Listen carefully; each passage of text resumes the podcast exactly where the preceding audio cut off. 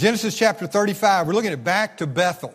I've told this story before, and some of you have heard it, but one of my favorite stories was there was an old man who came every Sunday morning to, as Baptists say, to rededicate his life. He would walk the aisle and greet the preacher, and every Sunday he told him the same thing. Said, Preacher, pray for me.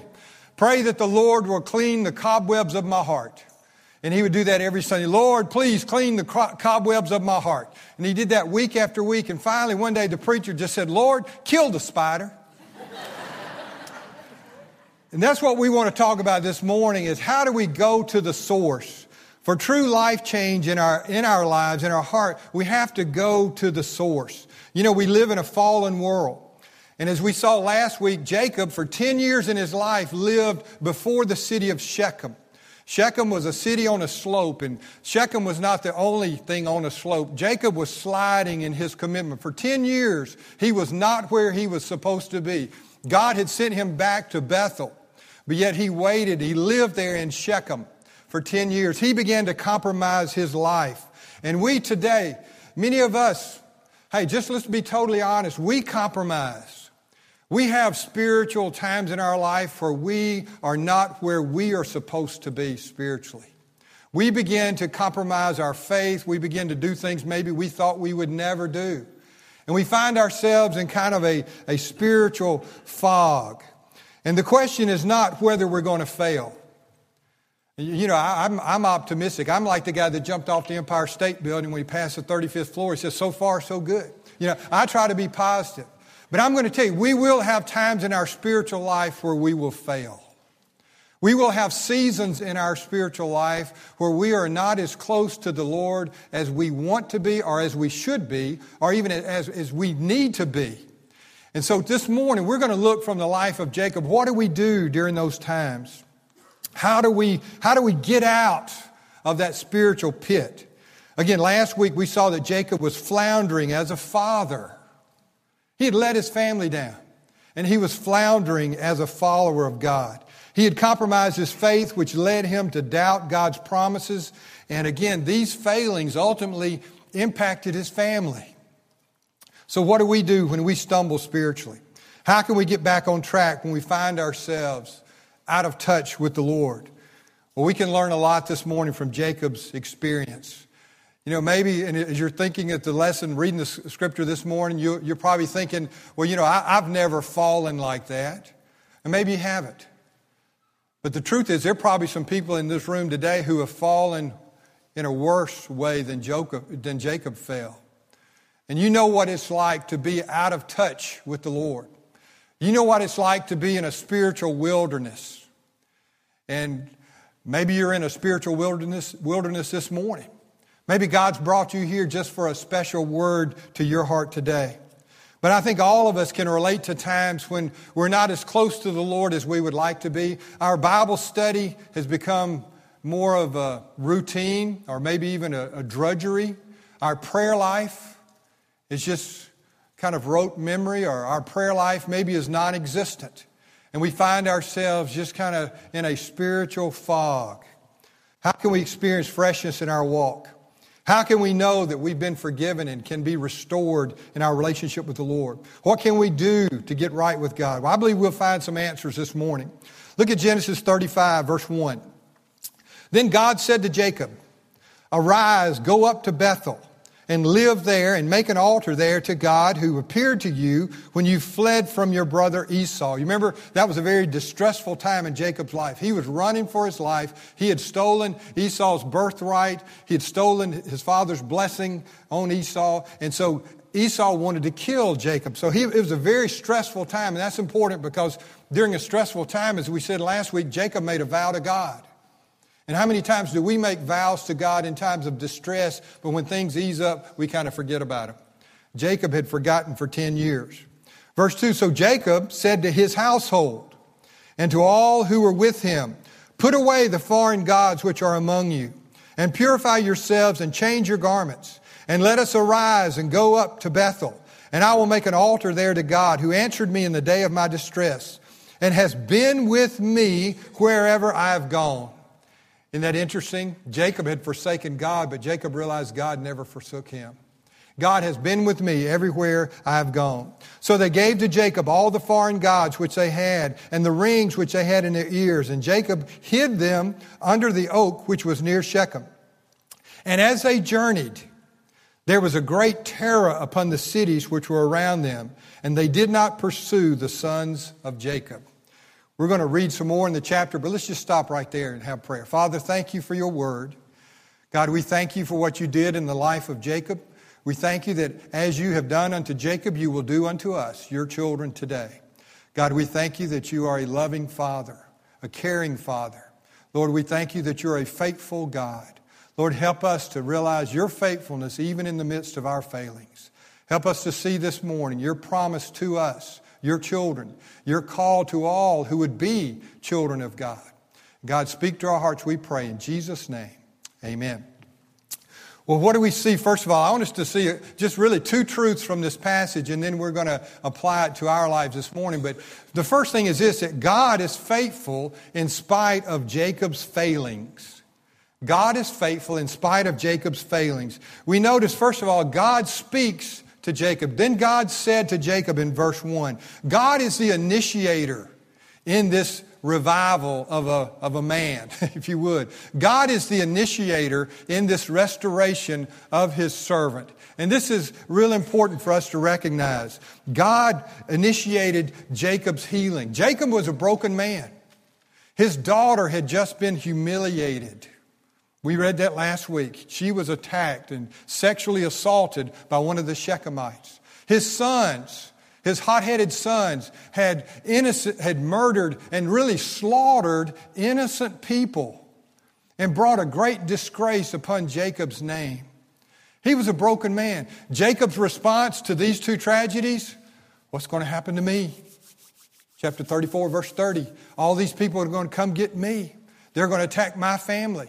And we see from his response that Jacob was a man who'd lost touch with reality, who'd lost his perspective on life. More than being concerned about his daughter, more than being concerned about his sons, he was concerned about his own life. He was fearful. What's going to happen? You've made me odious among the inhabitants of this people. So Jacob was afraid and he feared for the lives. He was a broken man. But look what in verse 3 Jacob says about God that you answered me in the day of my distress, and you have been with me wherever I have gone. Jacob recognizes that God has been faithful to him in spite of all his failure. How does God demonstrate that faithfulness? Three things. Number one, God speaks to him. I mean, I love this. Then God said to Jacob, then God said to Jacob, after all of Jacob's mistakes, God could have and probably should have just dismissed him and cast him off. You think about it. God could have said, I'm going to go with plan B. That's it. You and your family have messed up so much, I'm going to find someone else to be my covenant people. You know, you know when, when Moses was leading the children of Israel through the wilderness, and, and many times Moses would get so mad with the people, and God said, just calm down. Other times God would get so mad and Moses would just say, Lord, please have mercy. It's always said that if God and Moses ever got mad on the same day, there wouldn't be a Jew alive. But here, God is patient with Jacob. He has a plan for his people, and he knows that he's going to execute that plan through a sinful, failing man, a man who's just like us. But God spoke to him. Instead, you know, God speaks to Jacob instead of casting him off, and he gives him a command Arise, go up to Bethel.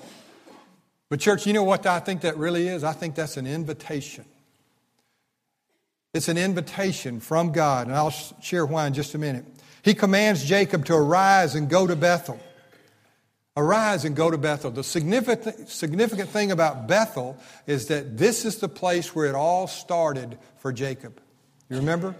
Genesis 28, this is where Jacob saw the ladder, the angels ascending and descending. He saw the Lord standing by that ladder. He made a vow to God. God made a promise to Jacob. This was a very significant spiritual place in the life of Jacob. And again, this is where it all started for Jacob in his relationship with the Lord. And so when God says, Arise, go to Bethel, I think that's an invitation because God is saying to Jacob, I'm going to hit the rewind button. You made a lot of mistakes, but I'm going to hit the rewind button. Let's go back to where it all started, Jacob. I'm going to give you a fresh start. And I'm so thankful that we have a God who will hit the rewind button. I'm so thankful that we have a God who will give us not only a second chance, but a third or fourth, sometimes even a fifth chance. But God speaks to Jacob. In spite of his 10 years of compromise, he gives Jacob another chance, a chance to go back and start over. Again, that's why I say this is more of an invitation than a command. He's saying, Jacob, arise, go to Bethel, because I'm not through with you. I'm not through with you. Again, when we find ourselves in a spiritual fog, we've got to be careful to listen for the still small voice of God. If you're a child of God, God will speak to your heart. Even when you're in the wilderness, even when you're in the far country, arise, go to Bethel. God's saying, I want to hit the rewind button. God speaks to us through His Spirit. God speaks to us through His Word. His Word tells us that we have a God, a Father, who says in James 4 8, Draw near to me and I'll draw near to you. His Word tells us that we have a Father, a Heavenly Father, who loves prodigals. You know that? That our Father loves prodigals. He runs out to meet prodigals when they come to their senses and return. We learn those truths through God's Word. We learn from His Word that He always welcomes us with open arms, and His, and His grace, His grace is so amazing that it motivates us to obey. When we have sinned so miserably, and we failed so miserably, and we're forgiven, that grace just surrounds us. He lavishes His grace upon us, and it motivates us to be obedient. God speaks to Jacob. God will speak to you if you'll listen. God is speaking to you if you'll listen. Then, secondly, He protects Jacob. Look at verse 5. As they journeyed, there was a great terror upon the cities which were around them, and they did not pursue the, the family of Jacob, the sons of Jacob. Remember, Jacob's concern was that the neighbors are going to get together and because my hot headed sons have massacred the Shechemites, they're all going to come together and they're going to wipe us off the face of the earth. But do you see what God did? As Jacob was traveling, verse 5 says that the cities were terrified of Jacob. Actually, said the terror of God was upon them. And so Jacob was afraid they're going to attack him. And in reality, the cities were afraid that Jacob and his people were going to do them harm. So they let him pass by safely. Do you see what God was doing? It was a miracle. God put the terror of Jacob and his sons into the hearts of the people. It really was, it was the terror of God. He protected them. In spite of his failings, God never left Jacob. What a picture of grace. What a picture of grace. You know, we can never earn God's favor. We can never earn God's blessings. We can never do enough to be worthy to be receive God's blessing or his favor or, or God's protection especially. He is a God of all grace. Derek Kidner in his commentary on Genesis says this protection was clearly divine and clearly undeserved. Amen? Clearly undeserved. How did God demonstrate his faithfulness? He spoke to Jacob, he protected Jacob, and then he reaffirms Jacob. Let's read in verse 9. Then God appeared to Jacob again when he came from Paddan Aram, and he blessed him. God said to him, Your name is Jacob. You shall no longer be called Jacob, but Israel shall be your name. This is what he told him, remember at Peniel, when, uh, when, when Jacob wrestled with God, he changed his name from Jacob to Israel said, But Israel shall be your name. Israel means one who strives with God. Thus he called him Israel.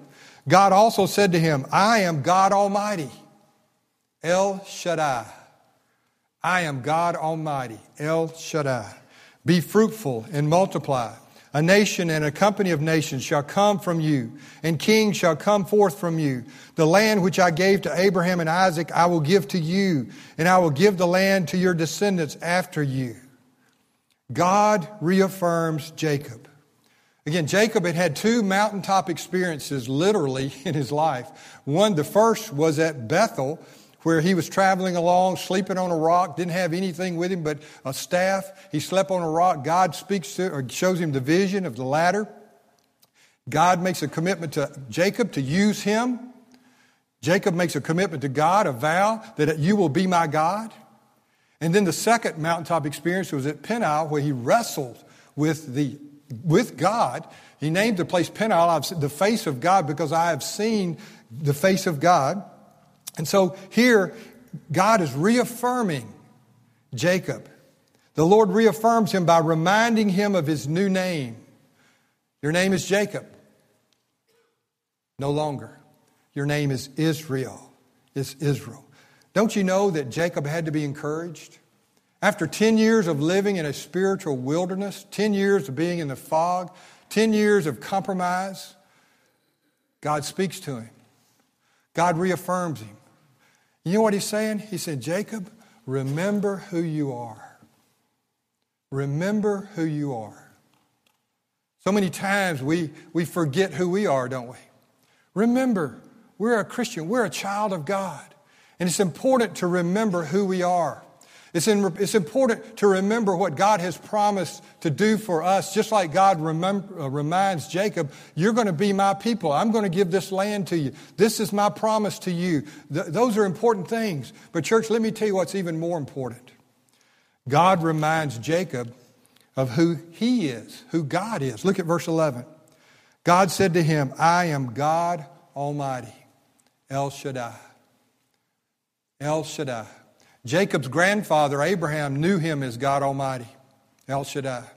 Jacob's father, Isaac, knew him as El Shaddai, God Almighty. But see, the God of our grandfather, the God of our father, has to be our God as well, doesn't it? Just because we're born into a Christian home, just because we have a great Christian heritage, our faith must become very personal and so God revealed himself. God reminded Jacob of who Jacob was, reminded of his purpose and his plan, but most importantly, God reminds Jacob of who God is. I am God Almighty. Jacob, don't ever forget that. Don't ever forget that. Young people, don't ever forget who God is.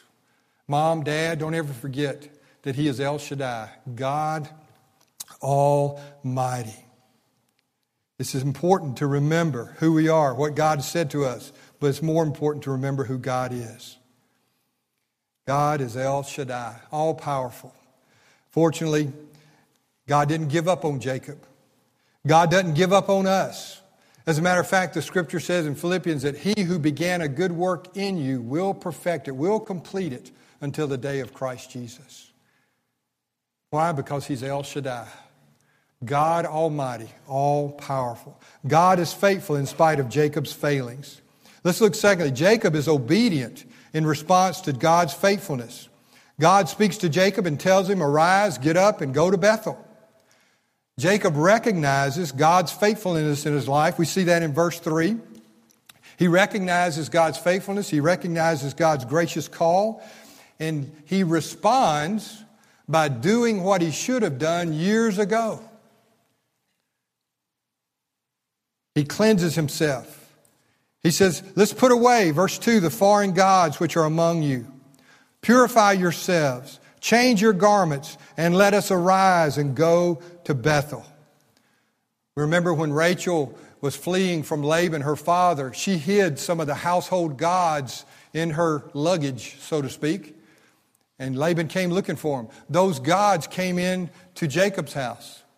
Jacob was living near Shechem, uh, a city of pagan worship, and those gods more than likely began to infiltrate his family.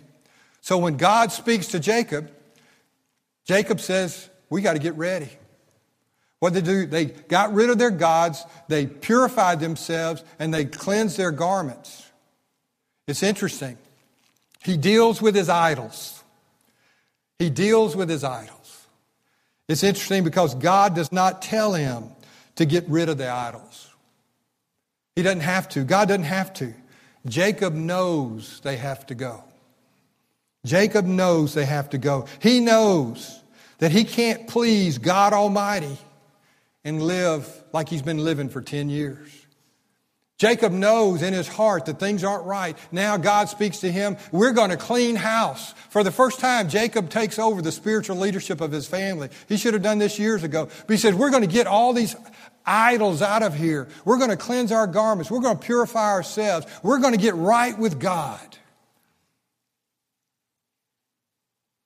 Jacob lived centuries before Moses. We know in your Bible history, before God gave the Ten Commandments to his people through Moses, but somehow Jacob knew instinctively you can't have any gods before the one true God. God is the one true God. He knew that by nature. Jacob had an immediate sense of the need for personal and family cleansing. Why? Because God had spoken to him. He was aware that there were things that he had allowed into his life that had to go because they were displeasing to God. As soon as God spoke to him, he knew that he had to do some spiritual house cleaning.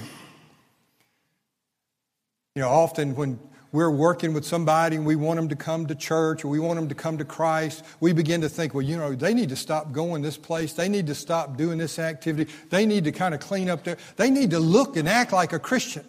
And maybe as a young believer, you felt the same way. I, I remember we're talking about Alabama football players. John David Crow, John David's dad, won the Heisman Trophy for Coach Bryant at A&M. But John David was telling about his testimony. One night in a group at FCA, he prayed and trusted Christ. He left there and started doing his thing he's always done. He said about two weeks later, after receiving Christ, he's sitting in a bar in downtown Tuscaloosa. And he's sitting there looking around that bar. And just all of a sudden, he realized, this is not for me. This isn't what I want. This isn't who I am. And he said he got up and walked out of there and never went back. Why? Because the Holy Spirit convicted him. You know, you can't love Jesus and live like that. Church, we don't have to preach to people. We don't have to beat them over the head. You need to change. You need to do that. Just show them Jesus. Just let them come to know who God Almighty is. God will take care of all that. And that's what happened to Jacob. God didn't say, get rid of those idols. God just spoke to Jacob and said, I want you to, I've still got a purpose for your life. And Jacob realized instinctively, hey, I'm not right. I've got to get, there's some things in my life that need to go. And that's what he began to do. Jacob knew the idols had to go, so he took care of them. Then he physically returns to Bethel. Jacob went back to the place where it all began. He was in great distress running from his angry brother. He'd made a vow to God at the place of Bethel. Now he's going back to that spiritually significant place in his life. You know, it's interesting. Abraham had Mount Moriah. I believe that every time Abraham walked by Mount Moriah, he thought about offering his son Isaac upon that hill. Here, now Jacob has Bethel, a place where he remembers a very special geographical spot that has great significance in his life. John Wesley used to talk about Aldersgate. It was a place where he, the Holy Spirit convicted him of his sin, and he said he felt his heart strangely warmed, and that place was always special to him. Bethel was that kind of place for Jacob. He had a holy place in his life. Let me ask you, do you have a place like that? Is there a place of return that you can think about that's very significant in your life? Going back to Bethel meant that God took Jacob back to his spiritual roots. While he was there, notice what he did in verse 14. Jacob set up a pillar in the place where he had spoken with him, a pillar of stone, and he poured out a drink offering on it. He also poured oil on it. He did the very same thing the second time that he did the first time. He went back to a special place and he worshiped God the same way. He went back to the basics. That's what Jacob did. Jacob repeats that practice a special place, a special act of worship. He goes back to Bethel. He returned physically, but more importantly, he returned spiritually. Then he, third, remembers his commitment. Verse 15. So Jacob named the place where God had spoken with him Bethel or Bethel it was a place that Jacob made a vow saying, If God will be with me and keep me on this journey that I take and will give me food to eat and garments to wear, and I'll return to my father's house in safety, then the Lord will be my God. And God did that. And so Jacob remembers his commitment to the Lord. This was a significant event in his life. After 10 years of floundering, he'd finally been taken back to where it all began. He was once again God's man on God's mission. What does that look like? Smooth sailing? Look at verse 8. Verse 8, we're told in the midst of this uh, story Now, Deborah, Rebekah's nurse, died, and she was buried below Bethel under the oak. It was named Allon Bacuth, the oak of weeping. Look at verse 17. Uh, Rachel began to give birth, and she all, uh, suffered severe labor. When she was in severe labor, and the midwife said to her, Do not fear, for now you have another son. It came about as her soul was departing, for she died, that she named him Benoni, and his father called him Benjamin. Being right with God, does that mean that we have no heartaches, no trials? No. Jacob was finally where he was supposed to be physically and spiritually, but he lost Deborah, who was his, probably his nanny, his wife's nurse, his mother's nurse. Then he loses his beloved wife. Loses his beloved wife, but yet Jacob is never the same. He is God's man on God's mission. He's back where he should be physically, and more importantly, back where he should be spiritually. Quickly, how can we return to Bethel? If we find ourselves in a spiritual wilderness, what, what's the message for us this morning? When we stray from the Lord, get distracted by the world, and when we begin to compromise our faith and we're not walking in the Spirit, what do we do? Remember, God initiates Jacob's return. You may be thinking, well, that's great. I wish God would speak to me. Well, He does. If you're a child of God, God speaks to you through His Spirit. His Holy Spirit woos you, convicts you, draws you back to where He wants you to be, where you need to be, where we need to be spiritually. If you no longer feel the conviction of the Holy Spirit, that's a dangerous place to be. A dangerous place to be. But God convicts, the Holy Spirit convicts His children. God's Word speaks to His children. He's, he communicates to us His love for us, His desire for us. Even in His Word, He communicates to us what we need to do. And it looks something like this recognize our idols. Recognize our idols. What have we allowed into our lives that's displeasing to the Lord? What does our spiritual house cleaning need to look like? Now remember, an idol doesn't have to be a statue. An idol can be anything or anyone that we allow to, to, to come between us and the Lord. An idol is anything that keeps us from growing in the Lord and doing His will. For some, it's the idol of success. Our career is more important than obeying God's will. We find that we have little time left for God. We're just too busy. We're, too, we're working too much. Why? Because the truth is, we've lost our heart for God. Our work has become our treasure rather than God. For where your treasure is, there will your heart be also. Success can do that. Material goods, collecting all the things. That's, you know, we, you know, the, the idols do look, take a material form. I love what Cal Thomas said today. We know that we're a sad country. One of the largest businesses in, our, in America is the storage business. what does that mean? It means we got too much stuff. We don't have enough room in our house to to keep all of our stuff. We have to pay somebody to keep our stuff for us. There's something wrong with that. But yet, so many people, their idols are material goods. Some, the idol is pleasure, the pursuit of pleasure. Now, let me just explain there's nothing wrong with pleasure as long as we seek our pleasure in the Lord. And that's the only true pleasure we find in life. But unfortunately, many people seek pleasure in ungodly relationships uh, through ungodly habits, pornography, other sensual activities, looking for pleasure, looking for that feeling that becomes an idol. Jesus warned us about the cares of the world and the deceitfulness of riches. It's deceitful because none of these things satisfy.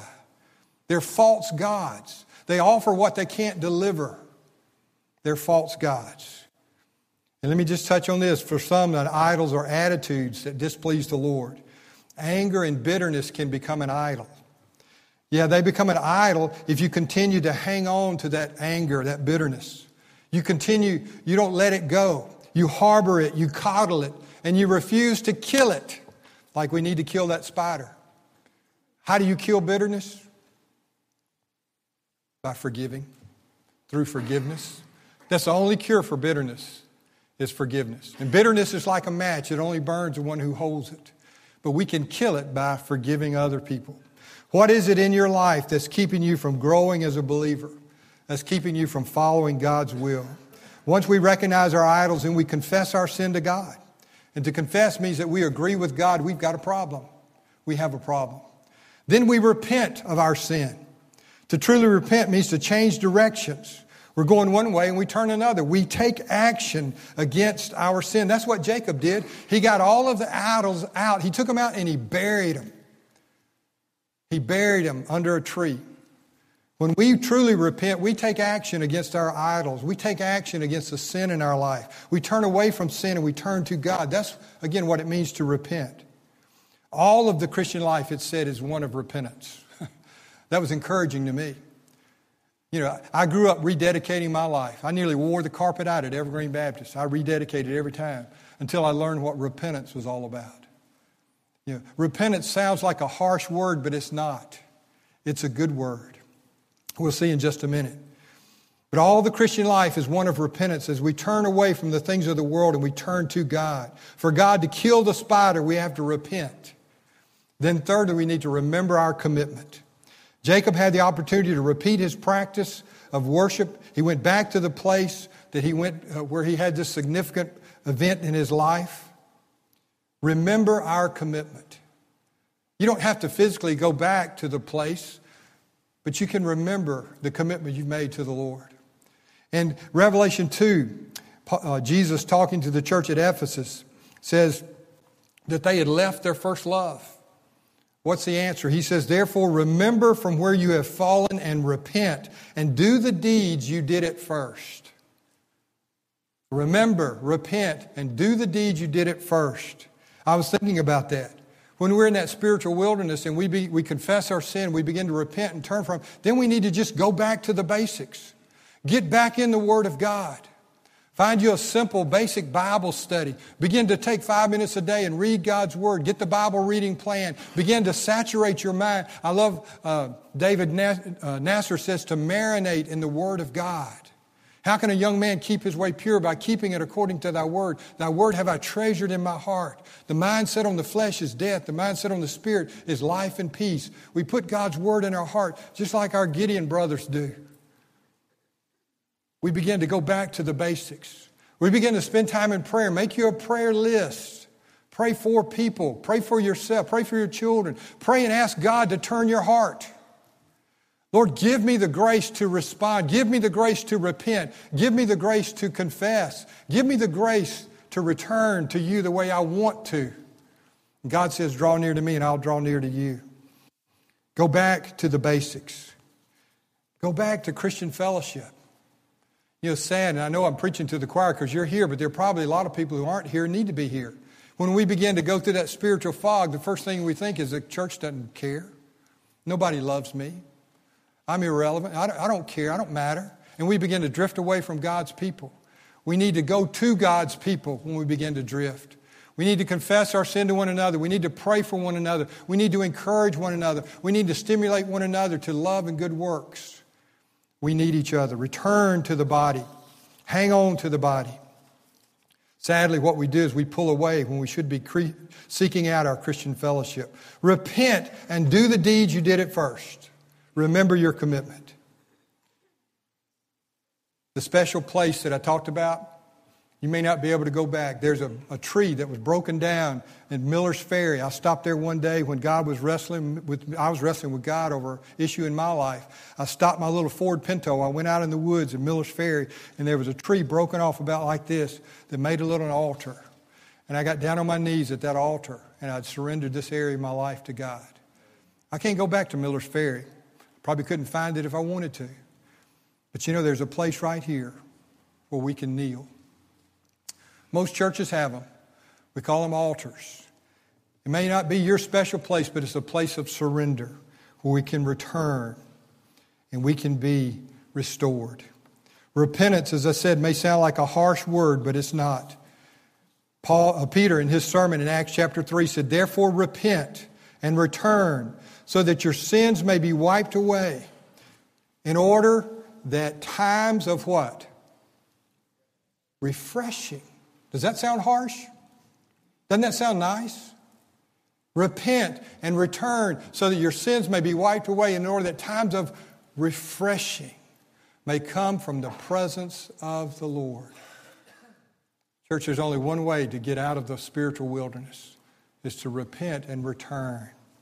Let's bow our heads together. Repentance means confession. Kirk Bjorklund says this, and it's my heart to you Father, the truth about me is that often I choose to sin. Sometimes I choose hatred. Sometimes I choose slander. Sometimes I choose envy. Sometimes I choose greed, pettiness, lust, gossip, pride, self reliance, self righteousness, dishonesty. Sometimes I choose unkind words. Sometimes I choose to pursue personal pleasure rather than pursuing you. Sometimes I choose to ignore the obvious needs around me. Sometimes I choose to hoard rather than to give. Sometimes I choose to neglect your command to share the gospel. The list of things I wrongly choose could go on and on. And sometimes I act on these things in ways that are darker than I can even care to speak of. Each time I make a choice, I choose death. Romans 6:23. But today, I ask that you would breathe life into my soul afresh and enable me to choose life, to choose you and your ways.